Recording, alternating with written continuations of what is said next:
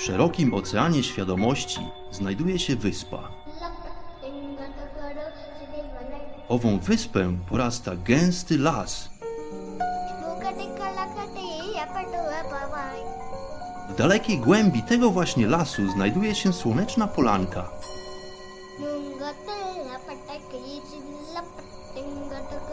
Przy tej oto polance, w gorących promieniach słońca stoi sobie pewna magiczna chata.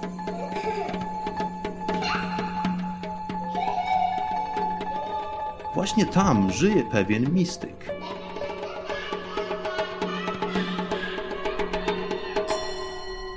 Mam na imię Bart i zapraszam wszystkich serdecznie do wysłuchania programu Chata Mistyka.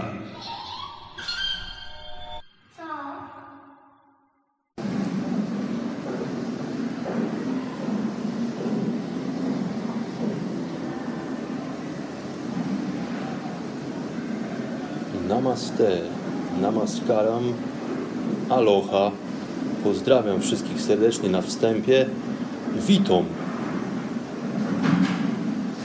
Pozdrawiam wszystkich bardzo, bardzo gorąco, dlatego że dzisiaj, słuchajcie, w chacie Mistyka jest kompletny, kompletny upał. Jest tak gorąco, że postanowiłem dzisiaj wyjść przed chatę i dzisiejszy program będę nagrywał sobie przy strumyku. Oddali, słuchajcie, słychać w dżungli odgłosy tubylców, słychać bębny i krzątaninę. Mam nadzieję, że to nie, nie przeszkodzi mi tutaj w prowadzeniu dzisiejszego programu. Dzisiejszy odcinek będzie taki troszeczkę luźniejszy. Przeprowadzę go nie ma, bez żadnych notatek dzisiaj będzie. Także czysta improwizacja. Także zapraszam wszystkich, zasiądźcie na tej oto polance przy strumyku i posłuchajcie mojej opowieści.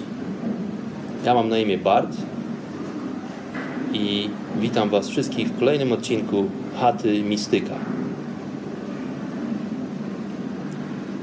Moi drodzy, to ta lokalizacja to jest troszeczkę taki żarcik. Prawda jest taka, że jestem znowuż w Indiach. Dla tych, którzy słuchali poprzedniego odcinka Chaty Mistyka, jasne jest to, że podróżowałem. Leciałem samolotem z Australii, z południowej części Australii, z Melbourne.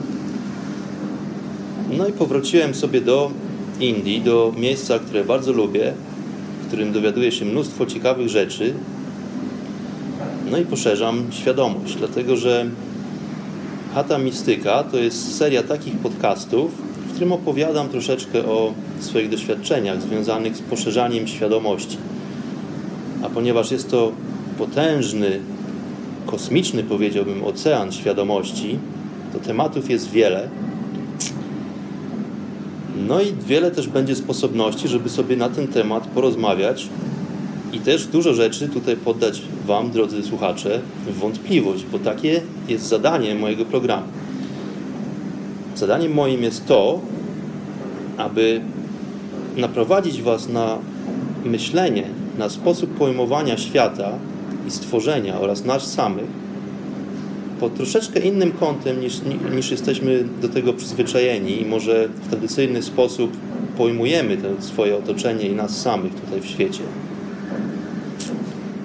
Ja jestem w miejscu, które doskonale umożliwia taki rozwój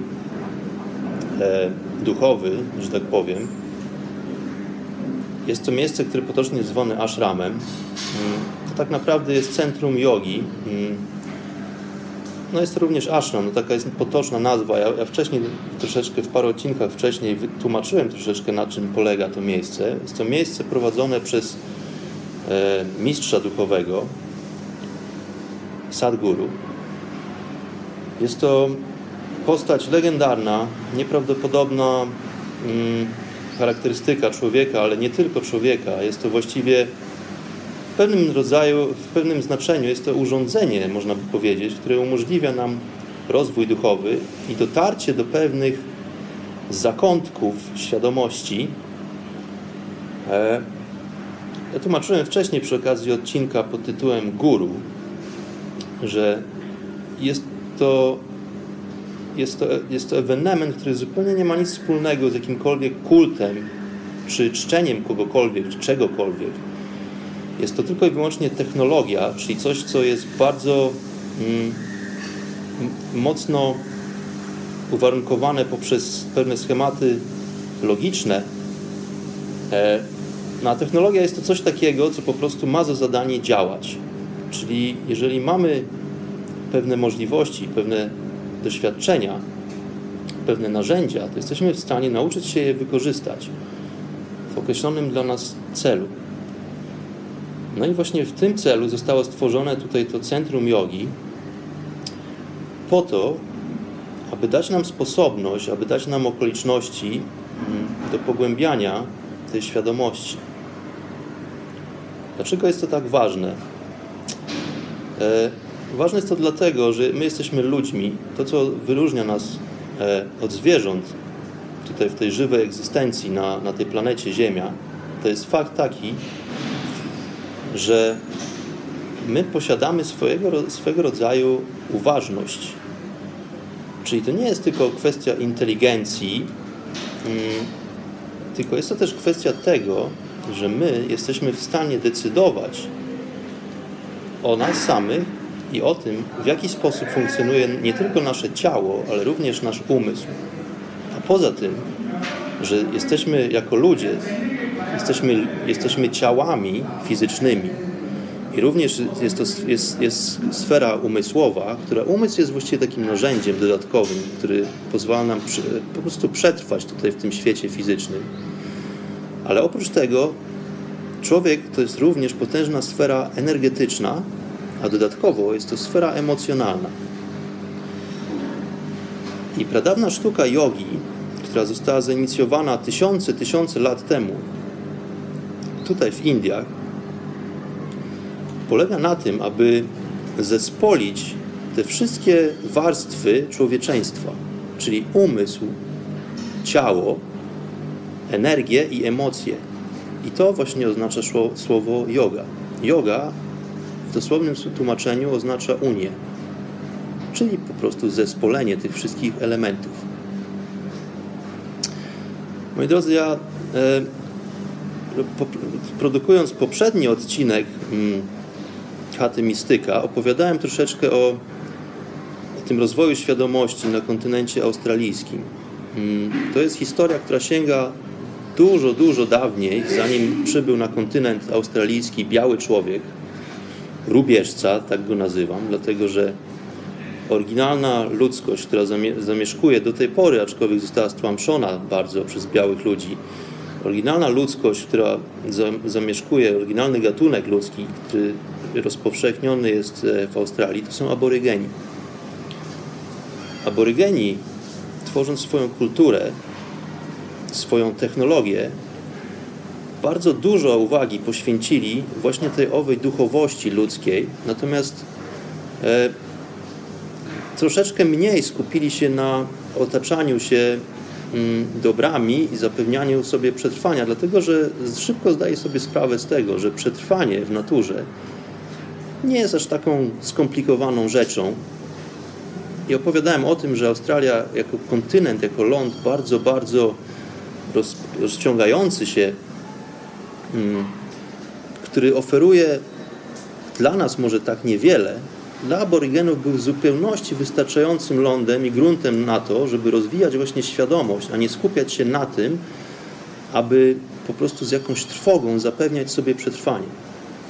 Opowiedziałem troszeczkę o tym, że aborygeni podróżowali na piechotę, przemierzając tysiące kilometrów, dlatego że na tym kontynencie, na tej wielkiej, potężnej wyspie, którą jest Australia, ląd, który jest kompletnie płaski właściwie i zdaje się nieprzyjazny dla ludzkiej egzystencji, tam jednak okazało się, że istnieją wszystkie warunki potrzebne ludziom do tego, aby przetrwali, do tego, żeby mogli się przemieszczać, pomimo tego, że nie mieli zwierząt, które mogli dosiąść, takich jak konie, czy jakieś bawoły czy wielbłądy. Tam te, ta zwierzyna naturalnie nie występuje.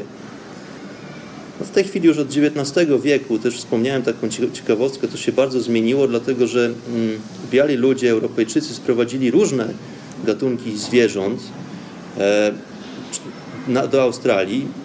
Niektóre chcąc, niektóre nie chcąc. One sobie znalazły tam dom. Między innymi w tej chwili w Australii znajduje się największa populacja dzikich wielbłądów.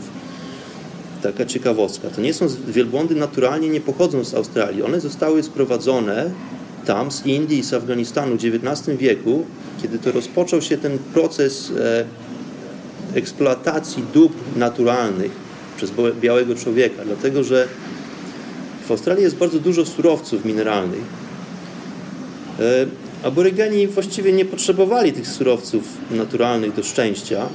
Im wystarczył kawałek patyka zakończony włócznią i dosłownie bukłaczek z wodą i byli w stanie przemierzać tysiące kilometrów na piechotę. No ale biały człowiek ze swoją dumą i ze swoją pogardą e, bardzo mocno zmienił to środowisko.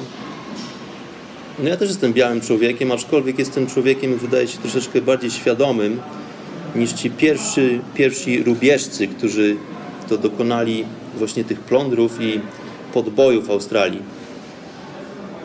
No ale cóż, e, chciałem, nie, dzisiejszy odcinek nie jest o Australii, ja tylko przypomniałem sobie jedną taką rzecz, słuchajcie, opowiadając o tym, że w Australii dla aborygenów e, bardzo istotna była świadomość. Wspomniałem też o tym, że ten rozwój świadomości wydaje się być mm, bardzo energiczny, dlatego, że aborygeni nauczyli się wykorzystywać pewną substancję psychoaktywną, a ta substancja psychoaktywna nazywa się pituri. To, o czym zapomniałem powiedzieć, to, że ta że substancja składała się z dwóch składników, czyli to była roślina, e, którą Europejczycy uznawali za liście tytoniu. To nie był tytoń, ale roślina przypominająca troszeczkę tytoń. E, ta roślina była aktywowana przez popiół drzewa eukaliptusa albo drzewa akacji i nie wspomniałem o tym, w jaki sposób się używało tej substancji. E, no więc słuchajcie, to była taka, taka zwykła papka, którą po prostu się żuje. Aborygeni rolowali sobie z tego takie kuleczki, można powiedzieć, i po prostu wkładali to, nosili, no, no nosili to z pod wargą dolną i tam ta substancja godzinami, godzinami wydzielając się powodowała stany psychoaktywne, które to prowadziły właśnie aborygenów, naprowadziły ich na ślad świadomości, stały się kluczem do tego, aby poznać całą kosmologię stworzenia i rozwinąć kulturę, która bardzo mocno uwarunkowana jest mm, energiami, które, które nas otaczają, która bardzo mocno jest powiązana z umiejętnością wykorzystywania tych energii, no jest to sfera świadomości, która jest bardzo istotna dla aborygenów. No i to jest coś, o czym biali ludzie przybywając na, do Australii nie mieli kompletnie pojęcia, oni nie wiedzieli w ogóle o co chodzi, dlaczego ta substancja, ta pituri jest aż tak istotna dla aborygenów. No i dopiero dzisiaj, w dzisiejszych czasach powoli dowiadujemy się dlaczego. Mm. Poza tym, słuchajcie, mm, jak lecia, leciałem samolotem tutaj już na, na pół, sub, subkontynent, półkontynent indyjski, to oglądałem sobie przez okno samolotu te potężne połacie ziemi, praktycznie niezamieszkałej przez nikogo. Słuchajcie, kompletna, kompletna pustka. To jest nieprawdopodobne. To się, to ja leciałem parę godzin po prostu nad, nad lądem, nad gruntem, który, na którym nie było ani miast, ani wiosek, ani żadnych dróg, ewentualnie raz na jakiś czas jakieś ścieżki, e, jakieś systemy rzeczne, bardzo mało drzew i ląd po prostu potężny. Słuchajcie, to, to przerasta wszelakie wyobrażenie, jak potężnym gruntem jest Australia. No ale cóż, jesteśmy z powrotem w Indiach eksplorujemy sobie ten potężny ocean świadomości, jestem znowu w ashramie i moi drodzy, poddaję się różnym procesom, które mają za zadanie umożliwić mi, ułatwić to mm, poznanie samego siebie i poznanie tym samym całego wszechświata. Dlatego, że rozwój, umysł, rozwój mm, właśnie nie umysłowy, ale rozwój duchowy polega na tym, aby wykorzystywać pewnego rodzaju narzędzia, które, dają, które e, nakierowują nas na poznanie, które nie pochodzi od naszych zmysłów. Czyli jest to poznanie pozazmysłowe. Dlatego, że umysł to jest narzędzie nasze, które operuje tylko danymi, które pochodzą z naszego otoczenia. Czyli wszystko to, czego dostarczają nam zmysły, zmysł smaku, węchu, dotyku, słuchu,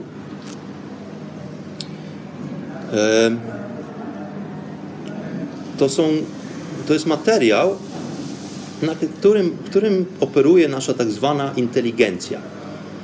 My jesteśmy zwykle bardzo dumni z siebie mm, w świecie zachodnim, z tej naszej inteligencji, z tego naszego postępu technologicznego. No ale troszeczkę chciałbym tutaj zwrócić uwagę na to, że ta duma jest troszeczkę bezpodstawna, dlatego że jeżeli popatrzymy tak naprawdę, do czego służy inteligencja i co, i co tak naprawdę ułatwia nam, co, co jest w stanie umożliwić umysł, no to okazuje się bardzo szybko, że to są tylko i wyłącznie względy przetrwalnicze w naszej naturze. Czyli umysł posługuje się taką bazą danych, mm, faktów, które zgromadziliśmy podczas naszej egzystencji, podczas naszego doświadczenia. To jest ten tak zwany proces e, nauczania. Uczymy się od dziecka, jak postępować, jak przetrwać, jak odbierać świat, ale jest to tylko i wyłącznie świat fizyczny. Okazuje się, że oprócz tego, że jest świat fizyczny, to tak naprawdę ten świat fizyczny jest, jest jakimś ułamkiem tej całej naszej egzystencji. Dlatego, że postrzeganie świata poprzez nasze zmysły nie umożliwia nam oglądu całości.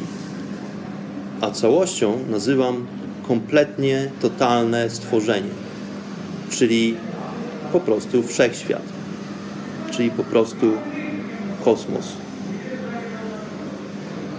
E, my jesteśmy w stanie spostrzegać tylko to, co udostępniają nam nasze zmysły. Zmysły zostały uformowane przez pewne warunki istniejące tutaj, na tej planecie i tylko na tej planecie, która nazywa się Ziemia. E, w, innej, w żadnej innej części wszechświata te warunki nie będą identyczne.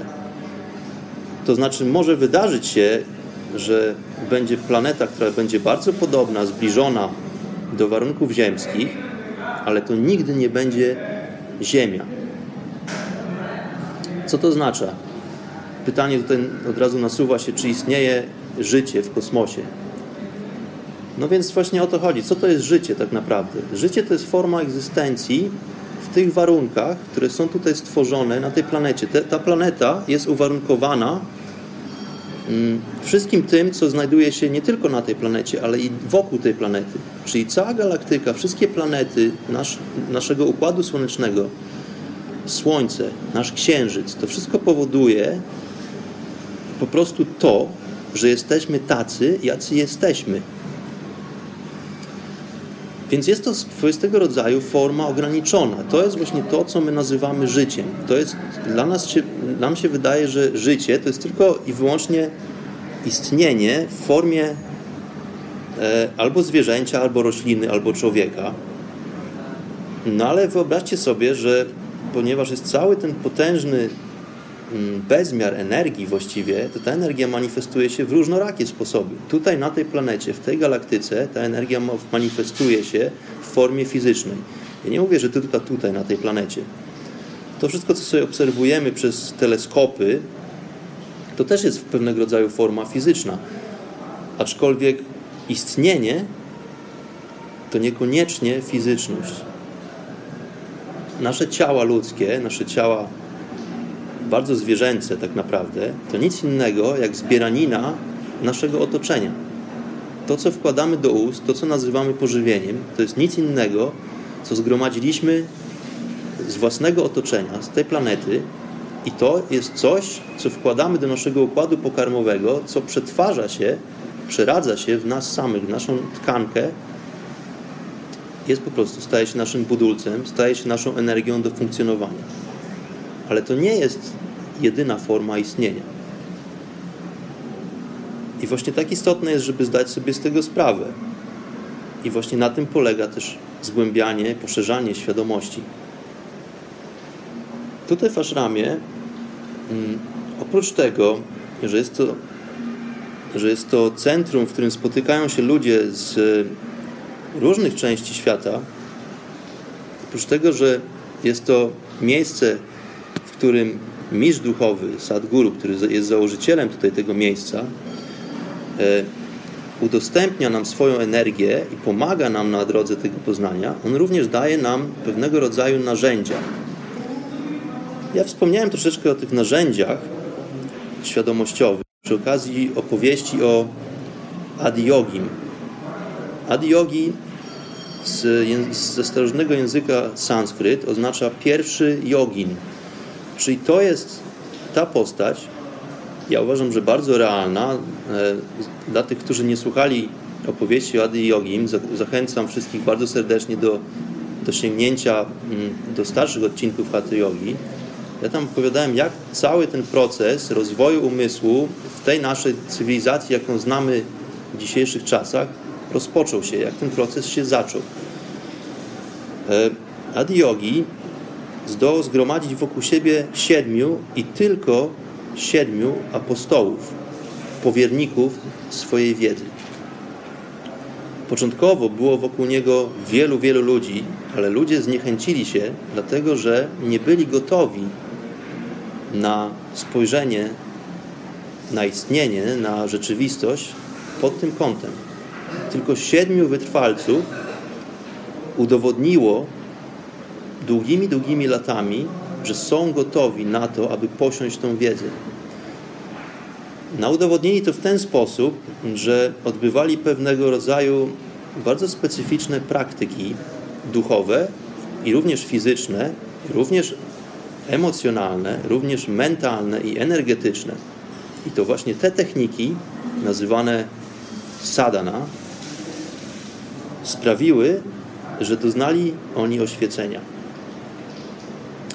No i tutaj, w, w centrum jogi, również Sadguru daje nam, prezentuje nam różnego rodzaju narzędzia, które mają za zadanie do, doprowadzić nas do takiego stanu, w którym będziemy po prostu poszerzać świadomość.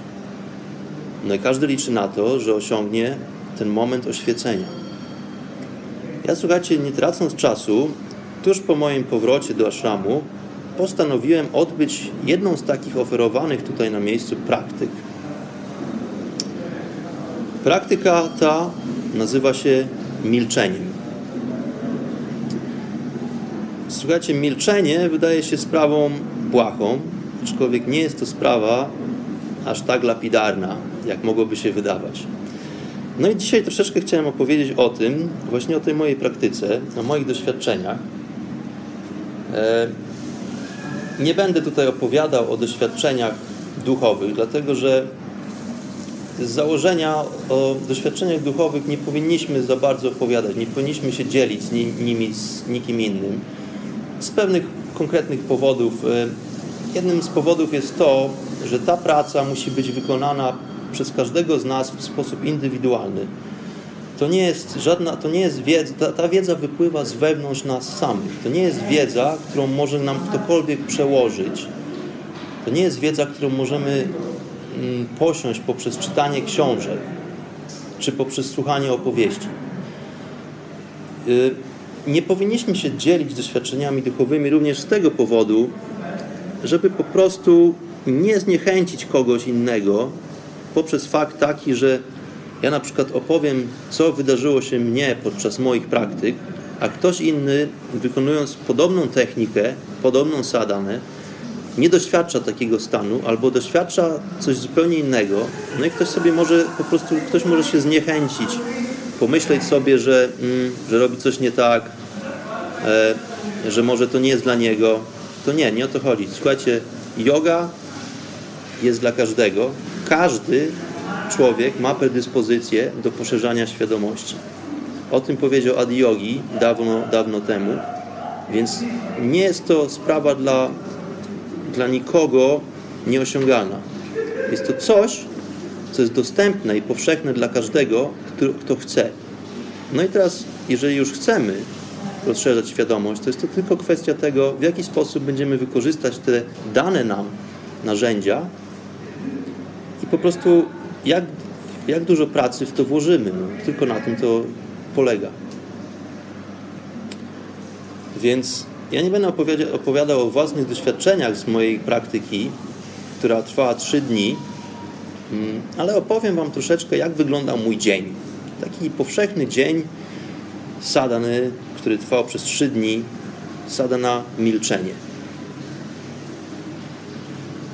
Więc wydaje się, że milczeć jest sprawą prostą, aczkolwiek e, w dzisiejszych czasach, w naszych uwarunkowaniach społecznych, po prostu w, w naszym stylu życia, nie jest to sprawa błaha.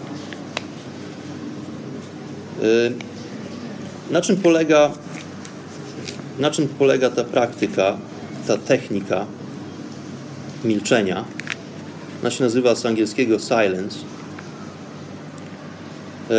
Jest to bardzo ścisły harmonogram w ciągu dnia. Jest to taki harmonogram, który nie daje nam wytchnienia właściwie. Ja nie spodziewałem się, że, że ta technika jest aż tak skomplikowana, no może nie skomplikowana, ale aż tak wymagająca i aż tak trudna.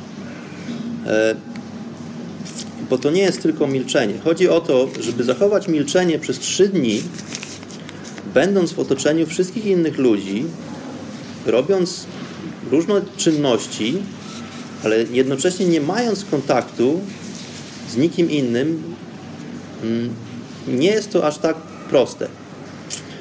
No oprócz tego, że nie wolno używać telefonów, nie można nawet mieć przy sobie telefonu. Oczywiście nie ma mowy o dostępie do internetu, sprawdzania e-maili, czy oglądania jakichkolwiek wideo, czy słuchania muzyki przez te trzy dni. No ale są pewnego rodzaju praktyki, które to które tutaj opisane są w harmonogramie, który dostaje się na początku, mm, przed odbyciem tej praktyki.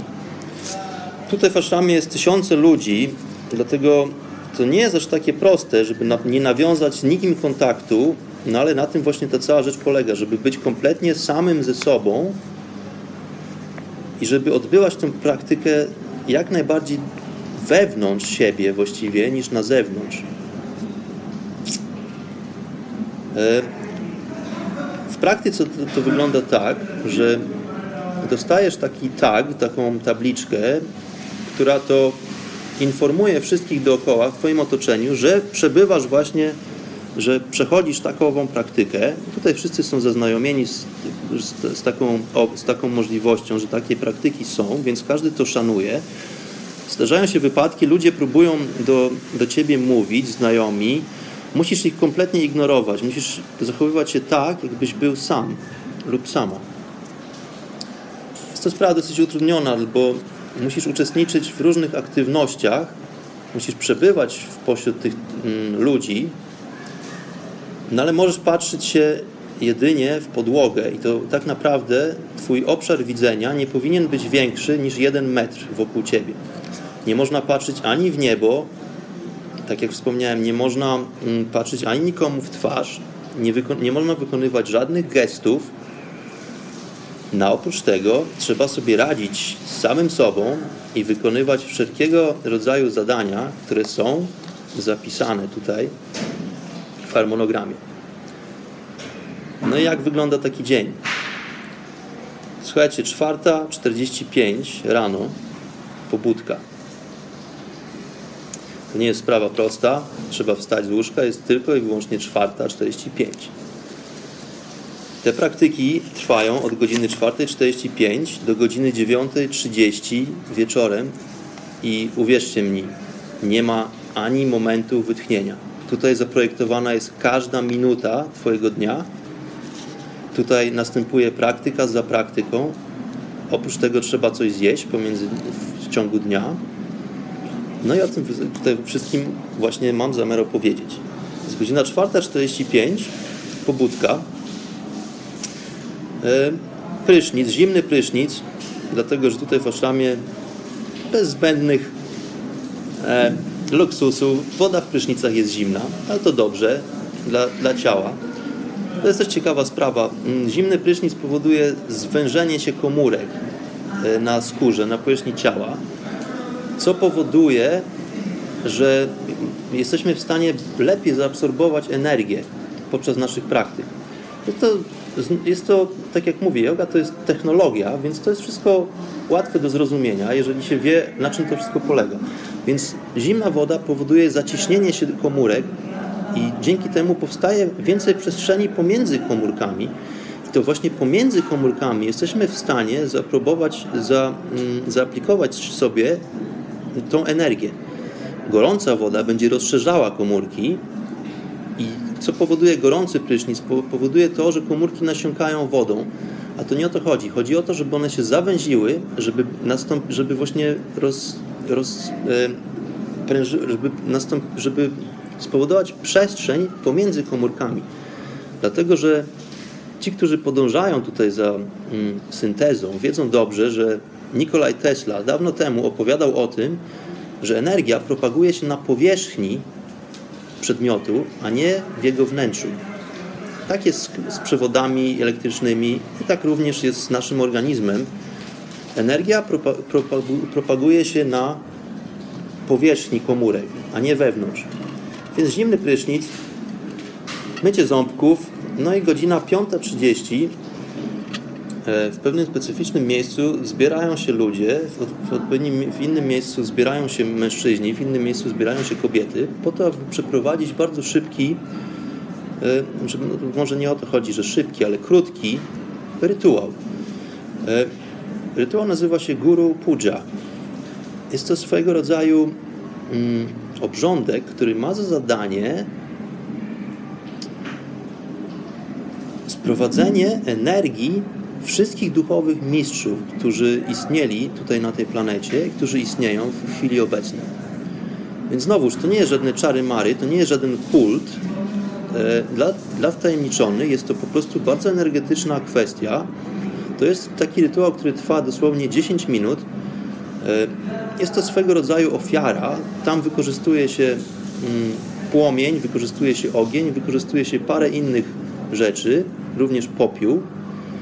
E, Nie będę tutaj za, za bardzo tego tematu poszerzał dzisiaj, o tym sobie jeszcze kiedyś opowiemy, ale jest to taki szybki rytuał, który na początku dnia powoduje, że po prostu stajemy się naenergetyzowani, dlatego że w tym miejscu, gdzie odbywa się rytuał, zbierają się energie wszystkich minionych i współczesnych mistrzów duchowych. Słuchajcie, godzina 5.40 zaczyna się praktyka. To są praktyki fizyczne jogi. Zaczynamy praktykę od, mm, takiego, od tak, tak zwanego kociego rozciągania. Ja nie wiem, jak to się po polsku nazywa, koci grzbiet, czy jakoś tak. E, No ale jest to, są, są to trzy cykle pewnych takich ćwiczeń fizycznych, które mają za zadanie uaktywnić nasze węzły energetyczne, które są na naszym ciele. O tych węzłach energetycznych będę opowiadał prawdopodobnie w kolejnym odcinku, ale dzisiaj powiem tylko tyle, że tak jak wspomniałem, człowiek składa się nie tylko z ciała fizycznego, ale również z ciała energetycznego.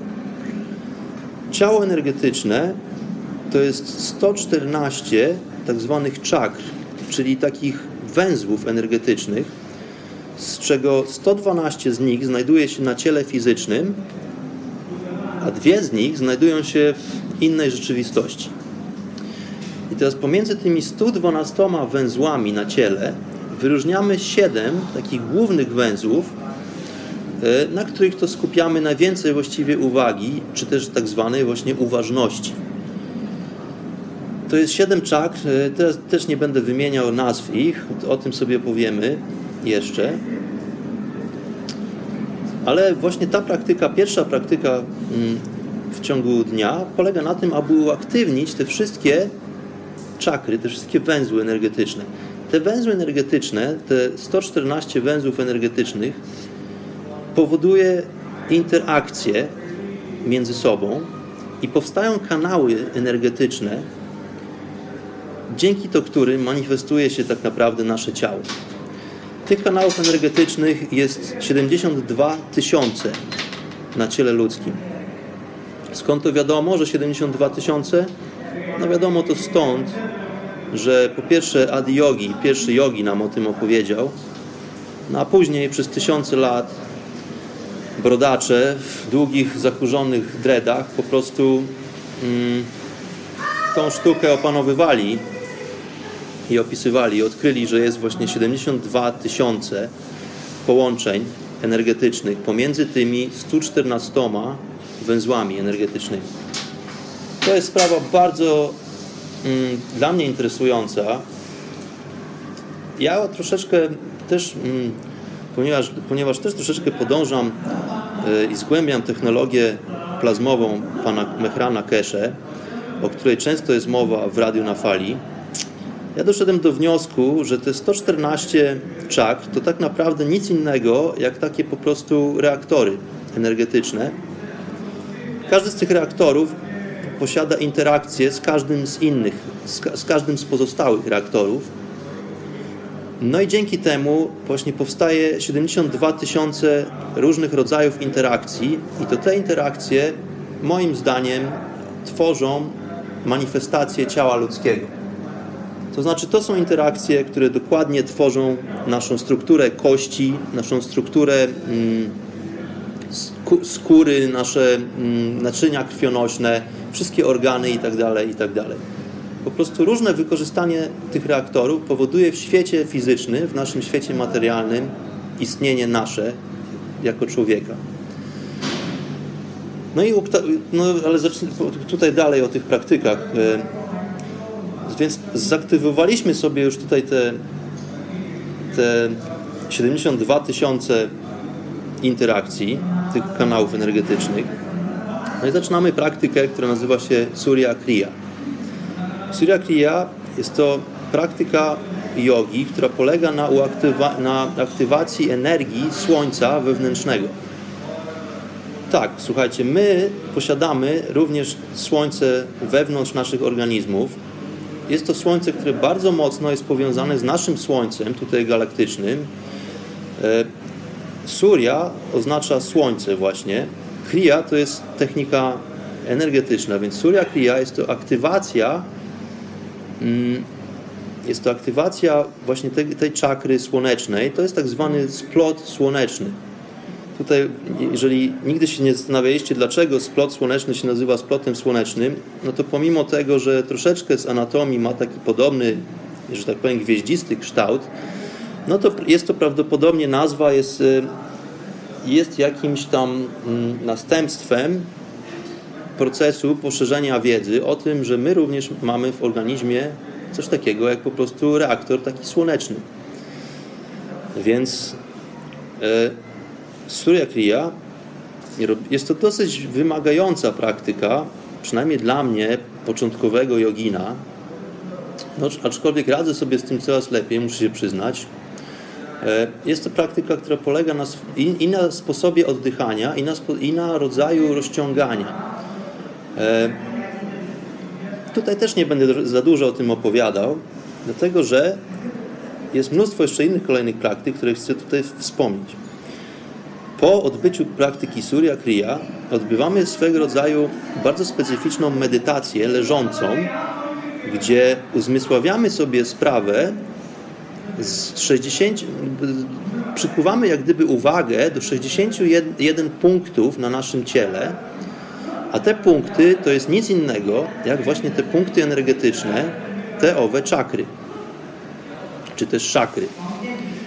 E, I po prostu człowiek już działa już w ten sposób, że jesteśmy, że, jesteśmy wystarczająco uważni, jeżeli wiemy, jak wykorzystywać narzędzia dane nam przez jogę, to jesteśmy w stanie aktywować również te mm, tą wielokrotną, tą mnogość tych kanałów energetycznych i tych owych czakr. No i tutaj należąco odpoczywamy sobie po tym rozciąganiu, po tej, po tej suri, no i jesteśmy bardzo, uważ, bardzo uważnie, podróżujemy sobie po własnym ciele, aktywując te wszystkie punkty energetyczne. Znaczy nie wszystkie, tylko właściwie 30 parę tych punktów, dlatego że niektóre z nich się powtarzają, więc łącznie ta praktyka jak gdyby e, polega na tym, żeby zdać sobie sprawę z tych 61 punktów, ale to tak naprawdę jest 30 parę punktów. Niektóre z nich są po prostu po, powtarzane. No i po tej medytacji zaczyna się praktyka, która polega na, na wykonywaniu tak zwanych asan. Asany to są. E, asana oznacza posturę. Posturę fizyczną, tak to można powiedzieć. E, właściwie każdy, każdy nasz układ ciała jest jakąś posturą fizyczną, prawda? Tylko, że Jogini odkryli dawno temu, że tylko 84 postawy fizyczne sprawiają, że jesteśmy w stanie zsynchronizować się ze wszechświatem i z całością. Jesteśmy w stanie zliniować się z naszą galaktyką, co jest tak istotne tutaj w praktyce jogi. Więc tylko 84 pozycje, bardzo, bardzo specyficzne, które powinny być bardzo precyzyjne i również przeprowadzane w sposób bardzo, w sposób bardzo świadomy, są w stanie zliniować nas z tą galaktyką. Tutaj podczas tej praktyki nie wykonuję 84 asan, a wykonuję jedynie 23, no ale są to bardzo wymagające postawy, jeżeli naprawdę chcemy to zrobić w sposób odpowiedni. Ta praktyka zajmuje mniej więcej godzinę, tutaj w tym przypadku. Ją można, zwykle ją się przedłuża troszeczkę bardziej, ale tutaj, ponieważ są inne praktyki, to, to, to, to, to, mm, ta praktyka zajmie tylko godzinę. Później kończymy to o godzinie 7.20 rano. 7.20 do 7.30 jest, jest swoistego rodzaju szanta, czyli po prostu śpiewanie specyficznej melodii, specyficznych słów w sanskrycie. Te słowa mają też swoistego rodzaju wibracje. Nawet jeżeli nie rozumiemy znaczenia tych słów w sanskrycie, ta pieśń, ta szanta jest, za, jest w ten sposób zaprojektowana, że ten dźwięk powoduje specyficznego rodzaju wibracje w naszym organizmie, który również ma za zadanie osiągnąć specyficzne cele. Tutaj po tej praktyce 10-minutowej powracamy do, do praktyk energetycznych, do praktyk jogi, to wszystkie to są praktyki jogińskie, ale do, do praktyk bardziej fizycznych. Kolejna praktyka nazywa się Shakti Chalana Kriya, która również jest bardzo, bardzo specyficzną, bardzo potężną metodą na, na uaktywnienie energii życiowych, na uaktywnienie prany. Tutaj w tej praktyce e, już my sami dokładnie decydujemy o tym, w jaki sposób przekierowywać naszą energię w naszym organizmie. Jest to, słuchajcie, nieprawdopodobna sprawa. Polecam wszystkim. To nie jest rzecz, którą można się nauczyć ani poprzez oglądanie filmów e, na YouTubie, ani poprzez przeczytanie książki. To jest bardzo starożytna, bardzo potężna praktyka, w którą trzeba być wtajemniczonym tutaj w ashramie. Tej praktyki nie, nie uczy się nigdzie indziej, jak tylko tutaj na miejscu, więc e, no bardzo polecam, tylko tyle mogę powiedzieć. To jest, to jest naprawdę, to jest jedna z moich ulubionych praktyk. Mm, tutaj, tutaj się odbywa prawdziwa magia. Może to nie jest, magia to nie jest dobre słowo, dlatego że tutaj wszystko jest, mm, tutaj o wszystkim decydujemy sami. Magia to, się, to jest coś, co jest jakimś takim, kojarzy mnie się przynajmniej z czymś niezrozumiałym, z jakimś takim, z czymś po prostu, o czym nie mamy pojęcia i nagle coś się okazuje i jest takie wielkie wow. Nie, tutaj to jest tylko i wyłącznie technologia. Jeżeli znamy narzędzia, jeżeli wiemy, jak wykorzystywać te narzędzia, to jesteśmy w stanie e, osiągnąć odpowiednie rezultaty. Więc ta praktyka kończy się o godzinie 8.20. Od 8.20 do 8.41 wykonujemy kolejną praktykę energetyczną, też bardzo potężną. Nazywa, nazywa się Shambhavi Mahamudra. Jest to praktyka, która rozpoczyna się, mm, rozpoczyna się specyficznym rodzajem oddech, oddychania. Mm, Tutaj wykorzystuje się kanały energetyczne, które istnieją w organizmie ludzkim. Są takie trzy trzony energetyczne. Jest, jest y, Ida, Pingala, e, które są bocznymi kanałami energetycznymi w organizmie ludzkim.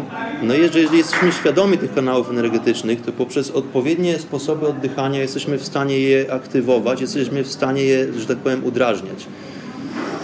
E, oprócz tego, że jest odpowiedni sposób oddychania, również wykonuje się e, chanting, czyli mm, tutaj troszeczkę mi czasami brakuje słów polskich. Tak naprawdę te słowa chyba w języku polskim po prostu nie istnieją, więc jakoś na okrętkę tutaj będę musiał Wam o tym opowiedzieć. E, technika polegająca na wydawaniu z siebie dźwięku aum. To nie jest, słuchajcie, dźwięk. O, przepraszam, słuchawki. Słuchawki poleciały. Tutaj już mam z powrotem. Halo, halo. Chyba mnie słychać znowu. Trochę poskwierczałem, podszeszałem. Więc słuchajcie, Aum Chanting to jest technika, o której też opowiem, może nie dzisiaj, dlatego że jest to historia sama w sobie. E, To nie jest dźwięk OM, który jest najbardziej rozpowszechniony. Niestety stało się tak troszeczkę, że ta oryginalna wiedza zapoczątkował Adi Yogi została w różne sposoby zmodyfikowana, no i troszeczkę została zatarta ta prawdziwa technologia. Dźwięk OM jest bardzo często kojarzony na świecie, aczkolwiek nie jest to dźwięk OM. Dźwięk tak naprawdę, który powinniśmy wydawać przy tego rodzaju praktyce, to jest dźwięk składający się z trzech zgłosek, z trzech samogłosek. no, To nie są samogłosy, z trzech dźwięków. A, U i M. I te dźwięki razem brzmią, like, brzmią tak jak aum. I te bardzo specyficzną wibrację w bardzo, bardzo określonych częściach naszego organizmu, która to wibracja właśnie aktywuje nasz organizm i umożliwia przemieszczanie się w bardzo specyficzny sposób energii w naszym organizmie. O tym będziemy opowiadać sobie jeszcze kiedy indziej. Ja tutaj, słuchajcie, dzisiaj jest tak gorąco, tutaj mam ze sobą wodę, napiję się, pozwólcie sobie, drodzy słuchacze, że napiję się wody, a potem jak napiję się wody, to może sobie pooddychamy. Bo tutaj tradycją staje się już to, że w chacie mistyka oddychamy sobie. To są trzy bardzo świadome oddechy, ale pozwólcie, że, że najpierw napiję się wody, a za chwilę o tym opowiem. Wodę mam, słuchajcie, w takiej bardzo fajnej butelce z e, miedzi zrobionej.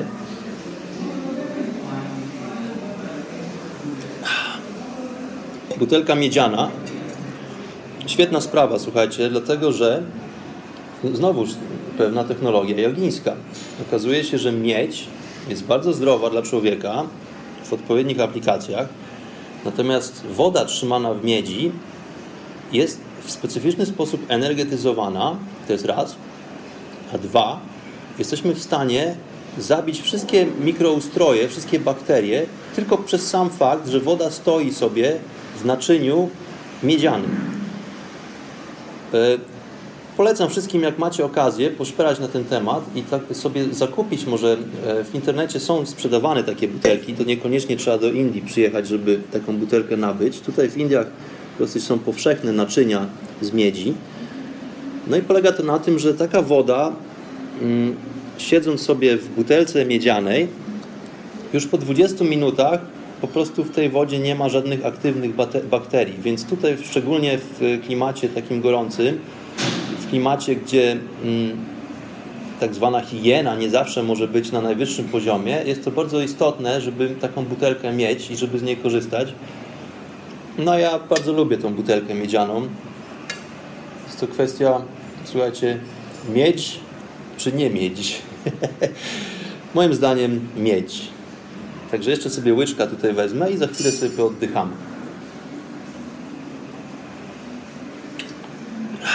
Słuchajcie, trzy łyczki wziąłem. Ta butelka się zakręca tutaj na taką zakrętkę, miedzianą również, która powoduje taki dźwięk troszeczkę nieprzyjemny dla ucha, zgrzyt, że tak powiem.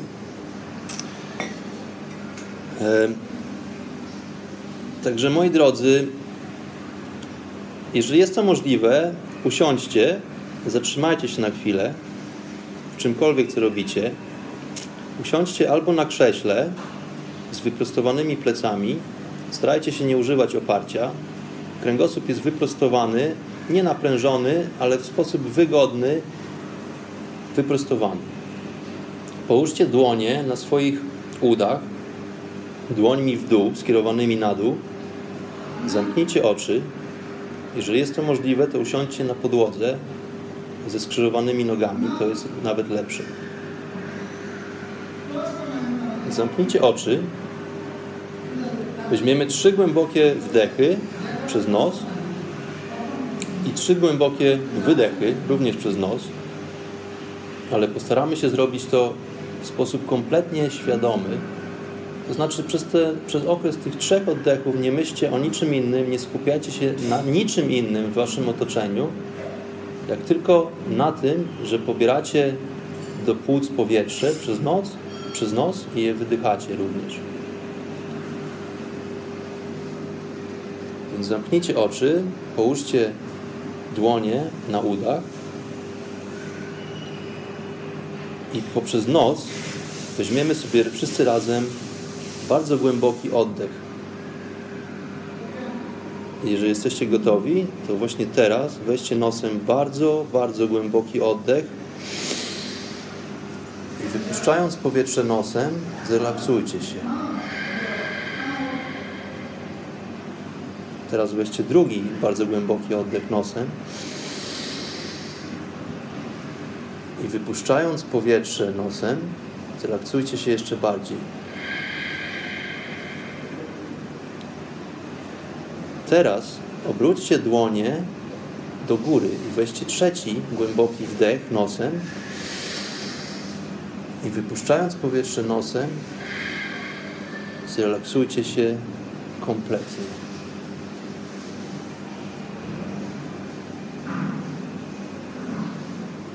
Teraz powoli, bardzo powoli otwórzcie oczy, każdy w swoim tempie i rozejrzyjcie się dookoła. Niesamowita sprawa, moi drodzy. Po prostu sobie poddychać. Trzy i tylko i wyłącznie trzy głębokie oddechy. Świat nagle się zatrzymał, ale nie przejmujcie się, wszystko jest w porządku. Nadal słuchacie chaty mistyka. Zostaliście właśnie naenergetyzowani. Polecam tą technikę wszystkim. Opowiadałem wcześniej o tym, że troszeczkę jest różnica oddychając e, z, dłoń, z dłońmi skierowanymi w górę, troszeczkę inaczej nasze ciało funkcjonuje, jeżeli dłonie skierowane są w dół na udach. E, zwykle oddychamy, tą technikę prowadzimy poprzez oddychanie z dłońmi skierowanymi do góry. Ale polecam wszystkim eksperymentowanie. Zobaczcie, jak to działa dla Was samych. Zobaczcie, jaka jest różnica tylko poprzez fakt, że oddychamy raz to mając ręce skierowane dłoń, dłońmi w dół, a drugi raz mając dłonie skierowane do góry. Słuchajcie, oddech, bardzo istotna sprawa. Najbardziej właściwie istotna sprawa w naszej egzystencji, tutaj fizycznej, o której często zapominamy. Nie zdajemy sobie sprawy. Polecam wszystkim oddychanie po prostu świadome. Jak najczęściej się da. No ale wracamy tutaj do mojego harmonogramu, ścisłego harmonogramu dnia podczas mojej praktyki milczenia. Te wszystkie praktyki, o, o których powiedziałem do tej pory, wykonywane są milcząco, no oprócz tego momentu, kiedy, kiedy przeprowadzane są te tak zwane czanty, czyli to nucenie takich e, tutaj odpowiednich melodii z, popartych słowami w języku sanskryt. Oprócz tego nie wolno spoglądać na nikogo ani na nic, nawet na niebo, ani na drzewa, ani na żadne rośliny. Po prostu tylko i wyłącznie możemy gapić się w ziemię. No więc jest godzina 8.45 rano.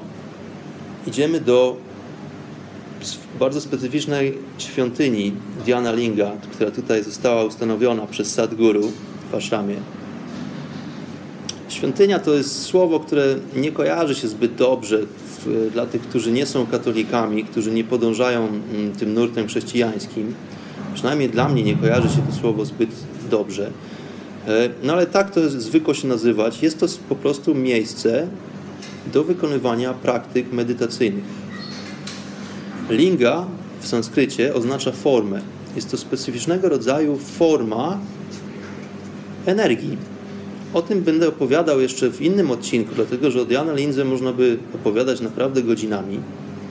Jest to niesamowite urządzenie mm, energetyczne, które zostało tutaj utworzone w sposób alchemiczny przez, przez Sadguru, e, po to, aby właśnie umożliwić nam wszystkim to zgłębianie świadomości, poszerzanie mm, tej wiedzy.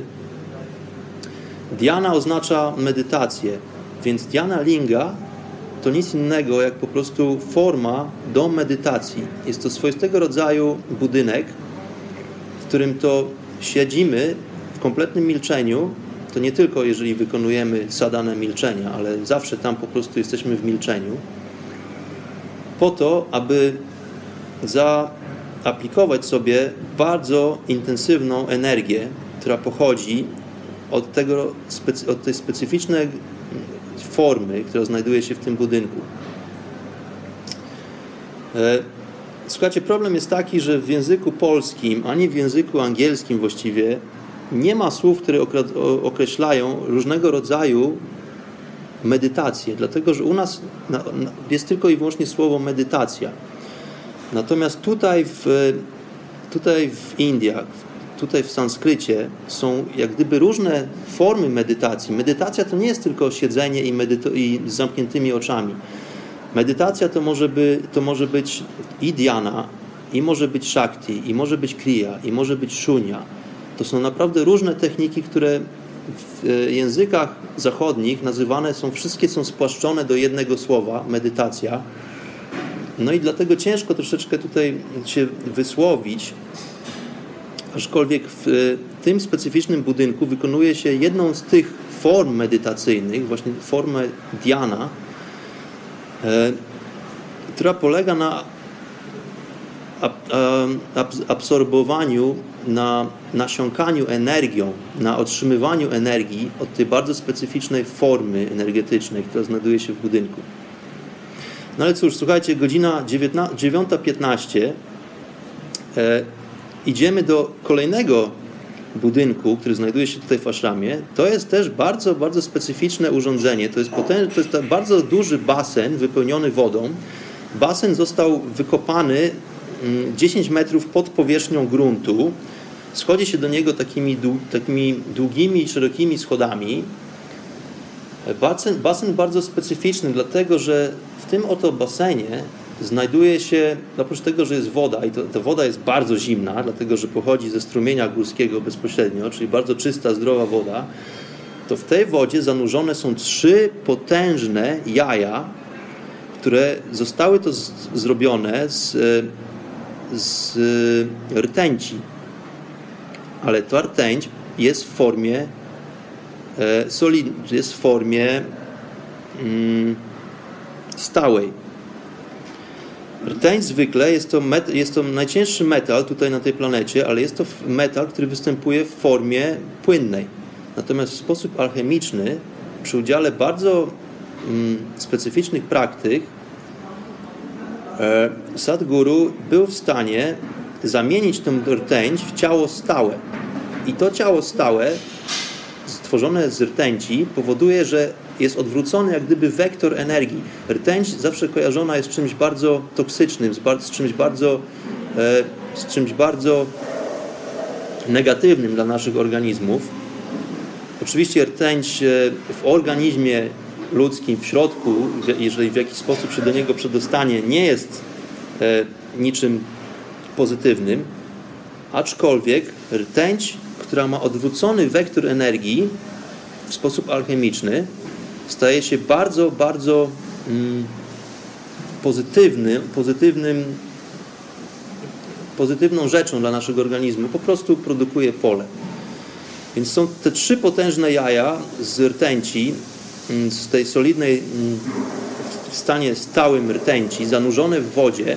No i znowuż chodzi o to, że woda zimna, więc zawężają się nasze komórki, więc jesteśmy w stanie bardziej zaaprobować energię, nasiąknąć tą energią w, w tym basenie wypełnionym wodą, niż jeżeli te jaja stałyby sobie mm, jakiś na, po prostu w suchych warunkach na zewnątrz. No i tutaj wykonujemy tą kąpiel, e, chodząc sobie wokół tych jaj, mocząc się cali w tej wodzie, nasiąkając tą energią. Ta praktyka trwa około 15 minut, dlatego że tyle powinna trwać i z drugiej strony dosyć ciężko też wytrzymać w tej zimnej wodzie. Ta woda jest naprawdę zimna. No i po tej kąpieli, tacy odświeżeni, słuchajcie, jest godzina 10 rano i idziemy do hali, w której serwowane jest jedzenie na tak zwany brunch. Tutaj w Aszramie znajduje się tysiące ludzi, którzy przebywają różnego rodzaju praktyki. Oprócz tego są również e, mnisi, tak zwani brahmacharis, sułami. Oprócz tego są nauczyciele, są tutaj wolontariusze. To jest naprawdę mnogość różnych funkcji, dlatego że każdy tutaj w Aszramie pracuje. E, więc słuchajcie, posiłek to też nie jest sprawa błaha, dlatego że trzeba nagle zaserwować jedzenie dla paru tysięcy ludzi. E, zwykle są, jest, jest parę zmian, pomimo tego, że hala jest potężna, to zwykle podczas jednej zmiany zasiada w niej od 500 do 2000 ludzi, w zależności od tego, czy akurat, e, w zależności od potrzeby. Tutaj są różne programy przeprowadzane, różne kursy, więc czasami będzie więcej ludzi, czasami będzie mniej. No ale zwykle jest tak, że jedzenie serwowane jest tylko i wyłącznie dwa razy w ciągu dnia. E, dlaczego dwa razy w ciągu dnia? Mm, ja troszeczkę o tym opowiadałem przy okazji odcinka o jedzeniu. Słuchajcie, jest tak, że dorosły człowiek naprawdę nie potrzebuje jeść więcej niż dwa razy dziennie. I to są dwa, dwa takie główne posiłki dziennie. To jest naprawdę to, to, to jest naprawdę ostateczność. My nie powinniśmy nawet jeść tak często. Nasze stare przyzwyczajenia, dziwne mm, nauki e, powodują, że uwierzyliśmy w to, że my musimy jeść śniadanie, obiad, kolację i, i jeszcze pomiędzy te, tym wszystkie różnego innego rodzaju podwieczorki, inne snacksy tak zwane. Nic bardziej błędnego. Słuchajcie, organizm, który wiecznie trawi, jest najzwyczajniej w świecie zmęczony. Chodzi o to, żeby jedzenie było energetyczne, żeby dostarczyło nam energii, żeby spełniło swoją funkcję, a po prostu i, i prze, przez ten przewód pokarmowy przeszło jak najszybciej się da. Ja rozmawiałem, mówiłem Wam o różnych rodzajach pożywienia, o tych, które najlepiej spożywać, o tych, które najgorzej spożywać, o tych, które zalegają w organizmie, o tych, które szybko przechodzą przez organizm. Nie będę tutaj się powtarzał. E, jesteśmy w tej hali, jest godzina 10. Słuchajcie, pierwsza z takich aktywności, z którymi w ciągu dnia, gdzie mamy styczność z, z innymi ludźmi, no to jest właśnie to śniadanie, ten tak zwany brunch. Dlatego, że jest to brunch, to jest mm, taka hybryda językowa, to jest z języka angielskiego coś pomiędzy breakfast and lunch, czyli coś pomiędzy śniadaniem a lunchem, czyli to jest taki, taki brunch. Chyba w języku polskim nie ma takiego odpowiednika tego. E, no i co? I tutaj się pojawia troszeczkę problem, ale nie do końca, bo trzeba serwować jedzenie ludziom. Ludzie siedzą mm, wzdłuż takich, siedzą na matach takich słomkowych w rzędach, na podłodze ze skrzyżowanymi nogami, tak się tutaj jada. Każdy ma przed sobą metalowy talerz, bez sztućców. Tutaj jada się rękoma również. No i trzeba serwować ludziom jedzenie e, nie mając kompletnie z nimi kontaktu. Więc znowuż oczy są wlepione mm, w to naczynie, w którym przenosimy jedzenie, różne potrawy. Potraw jest mnogość. E, wszystkie wegetariańskie, wszystkie zaprojektowane tak, aby wspomóc nas w tych praktykach, tak, żeby to jedzenie po prostu dało nam jak najwięcej energii, a żeby, jak tak, żeby tak naprawdę jak najszybciej przeleciało przez, nas, przez na, nasz układ pokarmowy, żeby nie zalegało tam. E, no i tutaj czasami pojawia się problem, dlatego że nie, tylko, nie tyle się widuje znajome twarze, może się nie widuje, bo się nie powinno widywać, ale znajome twarze próbują z Tobą zagadać, bo niektórzy się zapominają i nie widzą tej tabliczki, że właśnie przechodzisz praktykę silence. No ale można się do tego jakoś przyzwyczaić, po prostu trzeba tych ludzi ignorować. To nie jest kwestia tego, że jesteśmy niegrzeczni, tylko po prostu jesteśmy sami ze sobą i tak powinniśmy być przez te trzy dni.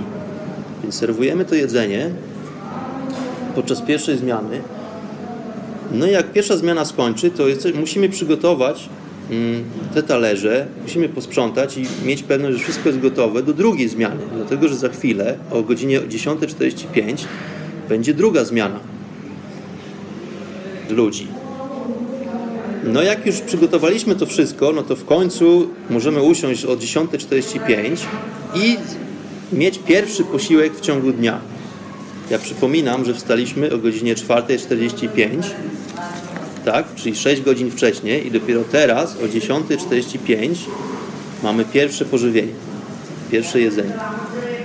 I to jest wszystko ok, naprawdę. Słuchajcie, to nie jest tak, że umieramy z głodu, że słabniemy, że nie wiemy, co ze sobą zrobić. To jest wszystko naprawdę bardzo skrupulatnie zaprojektowane i to jest wszystko do ogarnięcia. E, po śniadaniu idziemy znowu do Diana Lingi o godzinie 11.30. Tutaj nie ma za dużo czasu pomiędzy, dlatego że mm, spacer do, z, z hali do Diana Lingi zajmuje takim swobodnym krokiem może z 15 minut. Więc e, to wszystko jest na czas, to naprawdę nie ma czasu, żeby za bardzo myśleć o głupotach i o nie, niepotrzebnych rzeczach. Więc o godzinie 11.30 znowu jesteśmy w budynku Diana Linga. I tutaj odbywa się swoistego rodzaju mm, ofiarowanie dźwięku, które, które polega na tym, że muzycy w bardzo charakterystycznym tutaj indyjskim klimacie codziennie o godzinie 11.45 wykonują właśnie różnego rodzaju takie bardzo e, takie bardzo melodyjne, jakby to powiedzieć, takie dosyć ciche, no nie, nie, nie, nie, nie rozpraszające dźwięki, czy też, czy też e, odgrywają utwory, które to mają za zadanie wprowadzić w wibrację cały budynek. Budynek jest bardzo specyficzny również, dlatego że ma kształt e, kopuły, więc dźwięk się niesamowicie odbija w środku, rozchodzi. No i ta wibracja powoduje, że my również zaczynamy w pewien specyficzny sposób wibrować. E, no jest to sprawa akustyki, oprócz tego, że wibrujemy, to, do, to znowu wykonujemy sobie odpowiednie ćwiczenie oddechowe, zatykając to raz jedną dziurkę nosową u nosa, raz drugą dziurkę, w specyficzny sposób oddychając, e, aktywujemy sobie te dwa główne kanały, IDE i Pingale, które są po, po bokach naszych organizmów. No i tutaj pozostajemy w budynku Diana Linga przez 45 minut Y, po wykonaniu tej praktyki zaczyna się nasza aktywność. Tak, moi drodzy, dlatego że też również trzeba pracować parę godzin w ciągu dnia, pomimo tego, że milczymy. Praca jest bardzo przyjemna, właściwie polega na ogrodnictwie w tym przypadku. Tutaj w ashramie mm, jest tak zwana szkółka roślinna, to chyba się tak nazywa. Z tego co pamiętam, e, młodnik to jest taki młody lasek, który, ale to już jest taki lasek, który już rośnie w, la, w lesie, a z tego co wiem, to się po prostu nazywa szkółka leśna może, jeżeli rośliny są jeszcze przechowywane w doniczkach lub tutaj w tym przypadku w takich plastikowych mm, koszulkach wypełnionych ziemią, one sobie tam po prostu te nasionka kiełkują, rosną do, do mm, odpowiedniego stanu, w którym to już można zasadzić owe drzewka w różnych częściach E, Indii, dlatego że ashram e, tutaj jest taka akcja prowadzona, która polega na mm, zadrzewianiu pustynnych klimat, pustynnych region, obszarów Indii, dlatego że podczas suszy, po, poprzez fakt, że, poprzez, że wysychają po prostu rzeki tutaj w Indiach, no przez przez po prostu bardzo nie e, przez eksploat, eksploatowanie tych rzek w bardzo nierozsądny sposób, powiedziałbym, mm, no po, po prostu cały ekosystem zmienia się. No i tutaj wolontariusze, aby troszeczkę temu zaradzić, po prostu sadzą miliony, miliony małych drzewek w różnych częściach e, kraju, a kraj potężny i rozległy, po to, żeby troszeczkę zapobiec temu mm, precedensowi. Więc wykonujemy tutaj pracę półtorej godzinną w tej szkółce, która polega na przesadzaniu, wyplewianiu.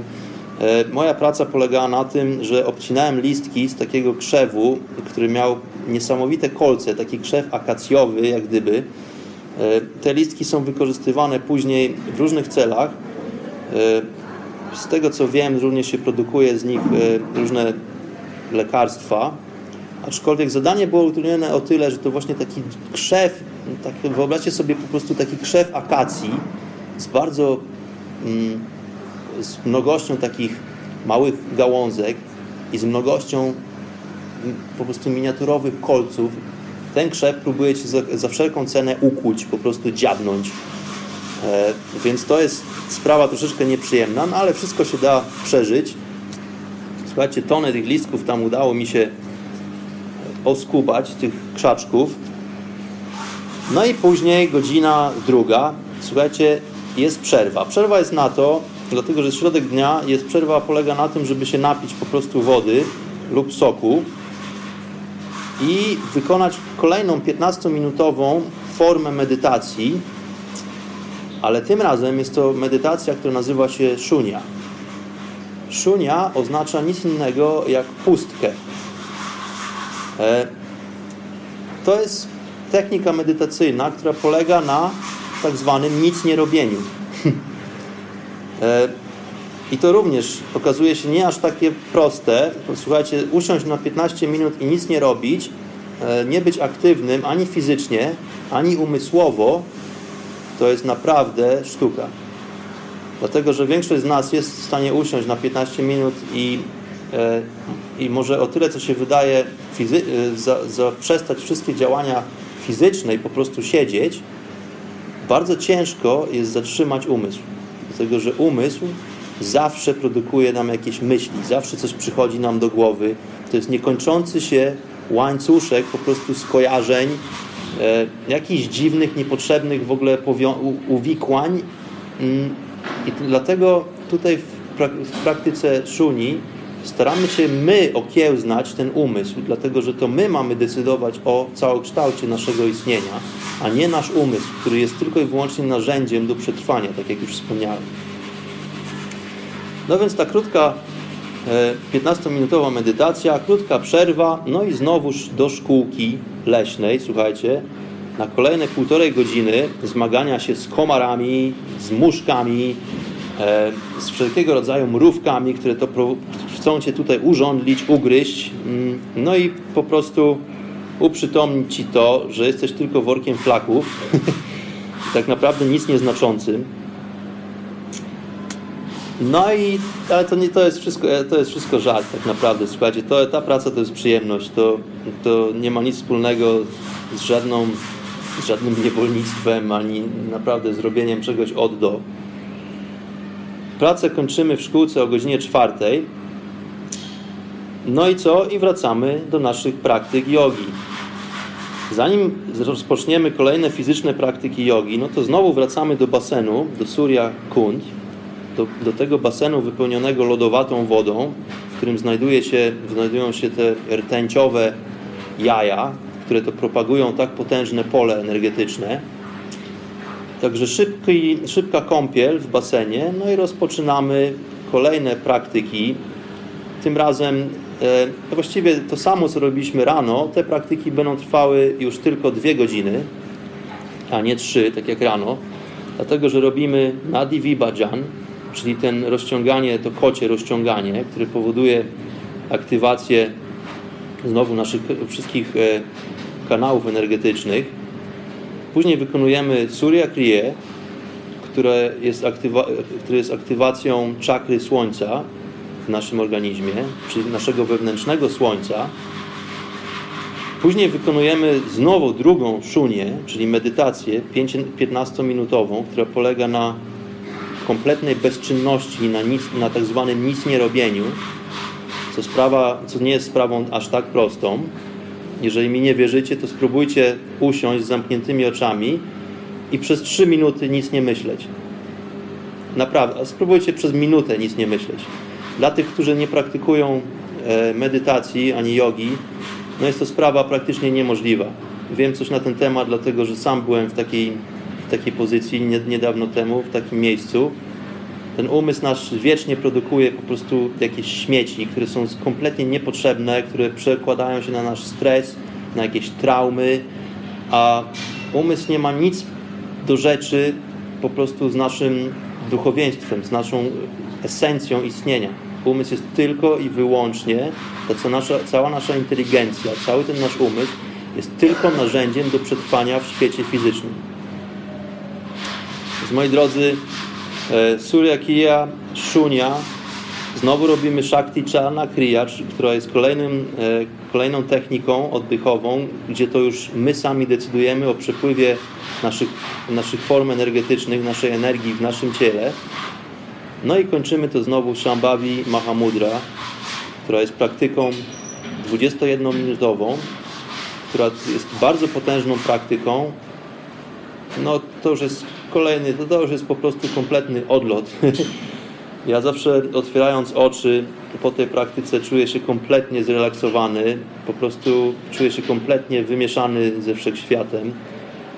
Zwykle na mojej twarzy pojawia się taki lekki, szubrawczy uśmieszek, dlatego że to, ta technika to jest po prostu czysta forma świadomościowego piractwa. Piractwa, przepraszam, tutaj ktoś, słuchajcie, tłucze się za nami. E, tutaj ja wiem, że jest dużo różnych odgłosów w tle, dlatego że ja jestem w takim pomieszczeniu, które jest e, po prostu pralnią. Tutaj ludzie przychodzą zrobić sobie pranie.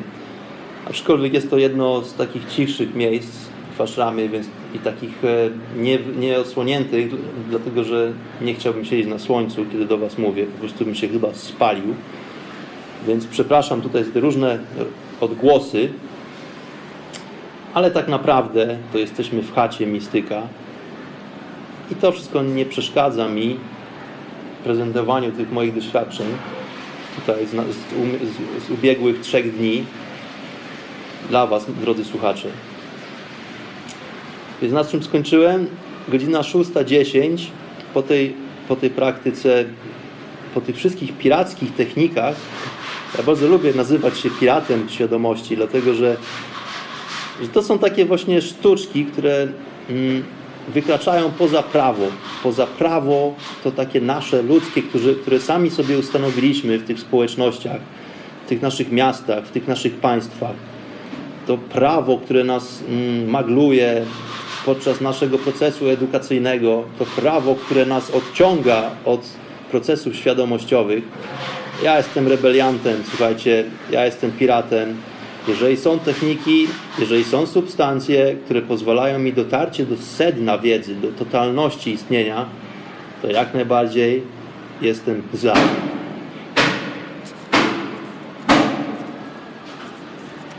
No i moi drodzy, godzina 6.10. E, udajemy się do kolejnego budynku, do kolejnej hali, przepięknie zaprojektowane. To jest taka forma tunelu, właściwie też pięknie rozchodzi się tam dźwięk. E, to nie jest kopuła tym razem, tylko tunel. Tam też się odbija bardzo specyficznie dźwięk. dźwięk. I tutaj odbywana jest praktyka troszeczkę podobna do tej pierwszej porannej praktyki Guru Puja, dlatego że jest to forma ofiarowania mm, po prostu naszej pokory dla, dla mistrzów duchowych, w tym dla Sadguru, dla założyciela tutaj mm, całej tej historii. Tam zwykle też grane są na, instrument, na instrumentach różnego rodzaju hinduskie melodie. Czasami jest to bębenek, e, czasami jest to gitara, czasami jest to sitar, e, czasami jest, czasami jest, to, czasami jest to wina, które też jest takim instrumentem strunowym. E, bardzo charakterystycznym w Indiach. No i tutaj zwykle też puszczane są filmiki e, z różnego rodzaju, takie, e, takie 5 do 10 minutowych filmików, w których to Sadhguru wypowiada się na różne kwestie. To są jakieś tam takie urywki spo, dłuższych spotkań z nim, gdzie takich spotkań na żywo, które są organizowane tutaj raz na parę tygodni, jeżeli on jest tutaj na miejscu, dlatego że on bardzo często też podróżuje w inne miejsca na świecie, po to, żeby wykładać różne rzeczy, spotykać się z różnymi ludźmi. No i tutaj właśnie podczas tych filmików można się dowiedzieć różnych ciekawostek. Mm. No i cóż, i znowu są odpowiednie szanty tutaj śpiewane również, po to, żeby, żeby po prostu tą podróż do wewnątrz kontynuować w bardzo specyficzny sposób. No i ta praktyka kończy się o godzinie 6.45 i o godzinie 7 znowu wszyscy podążają do hali, gdzie serwowane jest jedzenie. To jest tak zwany obiad, czyli po polsku kolacja. Więc jest to drugi i drugi jedyny posiłek w ciągu dnia. I to naprawdę w zupełności wystarcza. E, ten pierwszy posiłek dawno się strawił, było na tyle, długo, na tyle czasu, żeby to, to jedzenie kompletnie się e, przemieściło z żołądka w dalsze części pokarm, e, układu pokarmowego, dzięki czemu możemy kontynuować te praktyki wszystkie fizyczne po drodze, dzięki, dzięki czemu nic nie zalega nam, nic nie, po prostu nie blokuje tej energii, czujemy się świetnie, świeżo i energetycznie. No i tutaj obiad, czyli kolacja po polsku, kończy się o godzinie 7.30, o 7.40 podążamy tak, tak, moi drodzy, tutaj nie ma naprawdę minuty wytchnienia. Godzina 7.40, idziemy do kolejnej świątyni, tym razem Linga Bhairavi. To jest bardzo specyficzna świątynia, mm, która, znowuż Linga, czyli forma, Bhairavi, czyli forma żeńska. To jest e, budynek, w którym manifestuje się żeńska forma naszej egzystencji fizycznej, tak bym to powiedział. E, tutaj jest historia troszeczkę bardzo, bardziej dewocjonalna. To jest historia dla ludzi, którzy mm, podążają, e, podążają ścieżką jogi, która zwana jest bhakti. Bhakti to jest, to jest dewocjonalizm po prostu, dewocja, czyli, mm, czyli to, nie jest, to nie jest sposób to nie jest, e, sposób, to nie jest zrozumienie w sposób intelektualny, tylko jest to forma wiary, swego rodzaju wiary, która to również jest w stanie umożliwić poznanie całości i dotarcie do prawdy o wszechświecie. Jest to kwestia opcjonalna. E, jest to sprawa nie dla wszystkich. Ja mam troszeczkę, muszę się przyznać, problemy tutaj z z tą świątynią, dlatego że ona mi się troszeczkę za bardzo kojarzy z rytuałami katolickimi, z którymi jestem na opak. E, ja uważam, że po prostu jako dziecko do, doznałem swego rodzaju indoktrynacji przez Kościół katolicki. Nie dano mi żadnej, żadnej szansy, żadnej e, opcji wyboru, żadnej opcji, żadnego wyboru. Mm, wyłamałem się z, tego, z tej machiny katolickiej dosyć wcześnie, jako młody nastolatek, jako takie dziecko właściwie jeszcze 11, chyba 12-letnie, przestałem chodzić do kościoła. E, no i zacząłem po prostu rozwijać się duchowo, ale nie religijnie. Tutaj, e, tutaj Linga Bhairavi to też nie jest religijne podejście, dlatego że yoga nie ma nic wspólnego z religią, jest to tylko i wyłącznie technologia.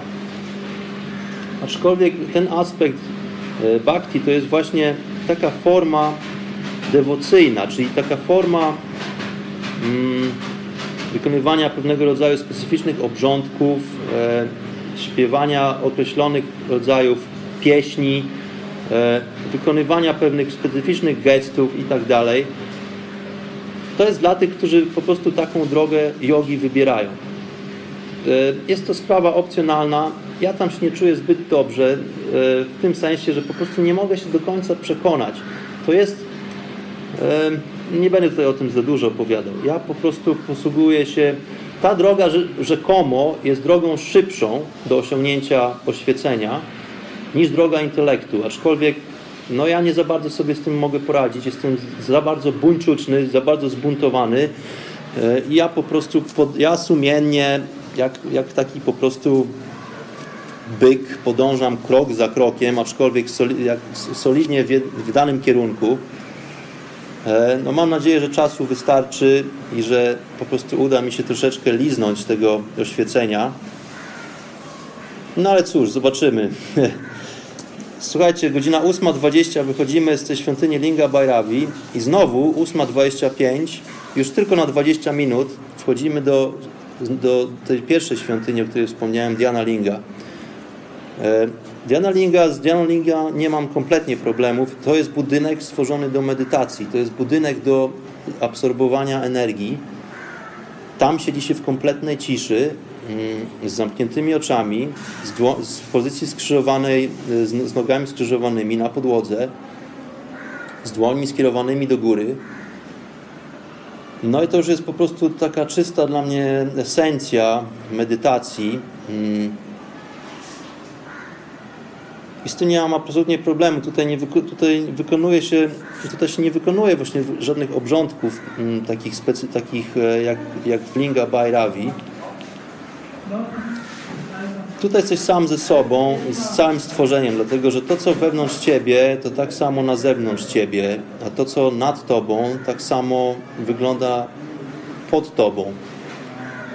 Jeżeli wiesz, jak, jak twoja struktura Mm, wygląda wewnętrzna Twoja struktura, to tak samo zbudowany jest cały wszechświat.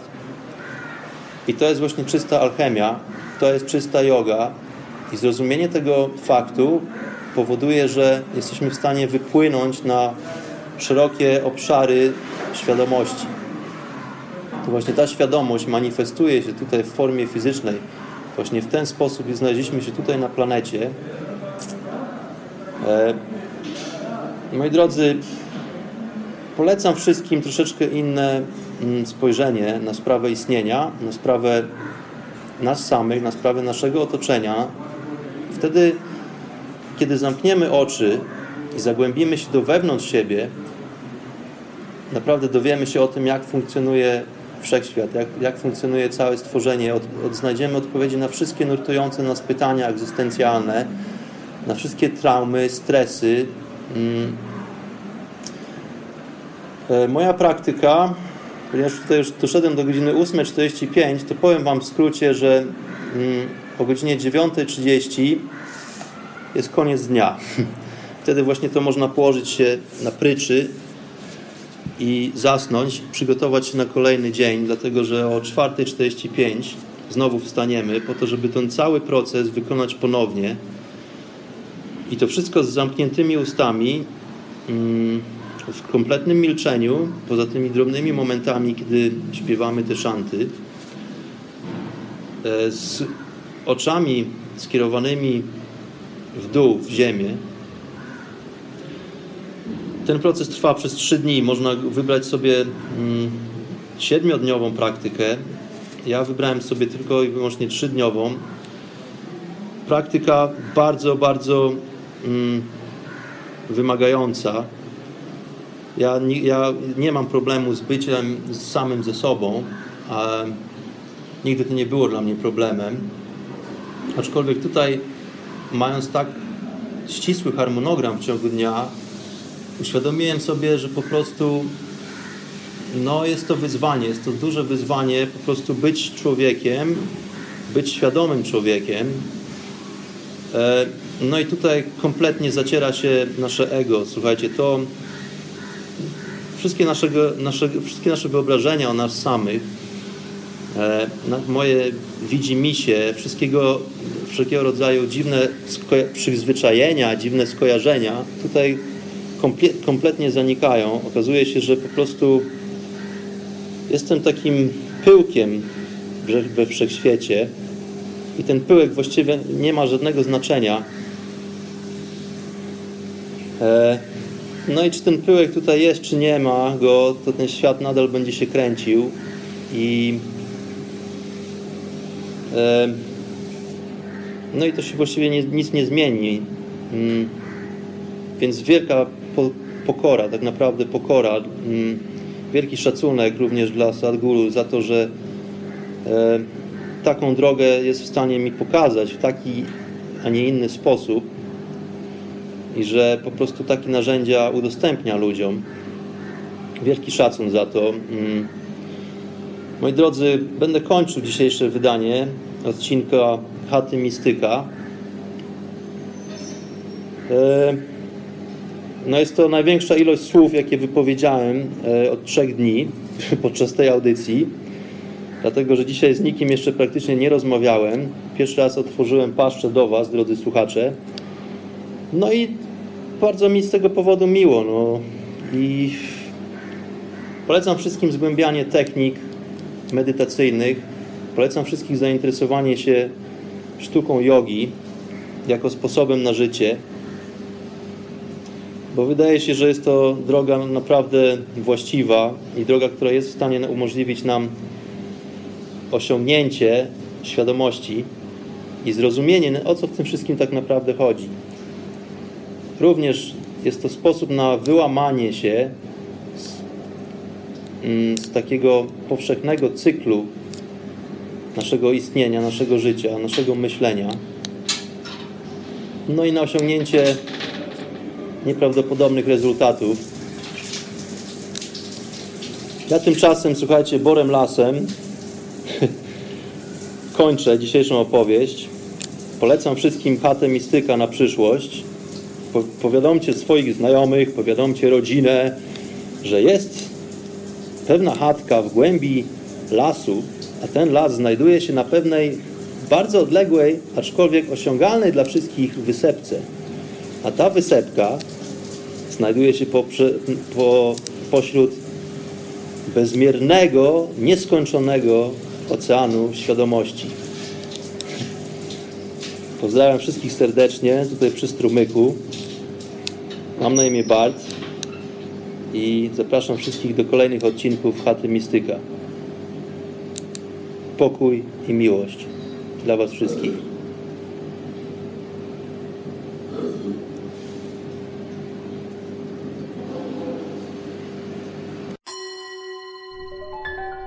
W szerokim oceanie świadomości znajduje się wyspa. Ową wyspę porasta gęsty las. Dalekiej głębi tego właśnie lasu znajduje się słoneczna polanka.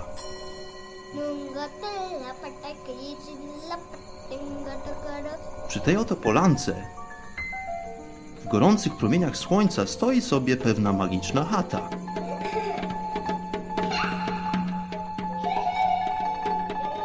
Właśnie tam żyje pewien mistyk.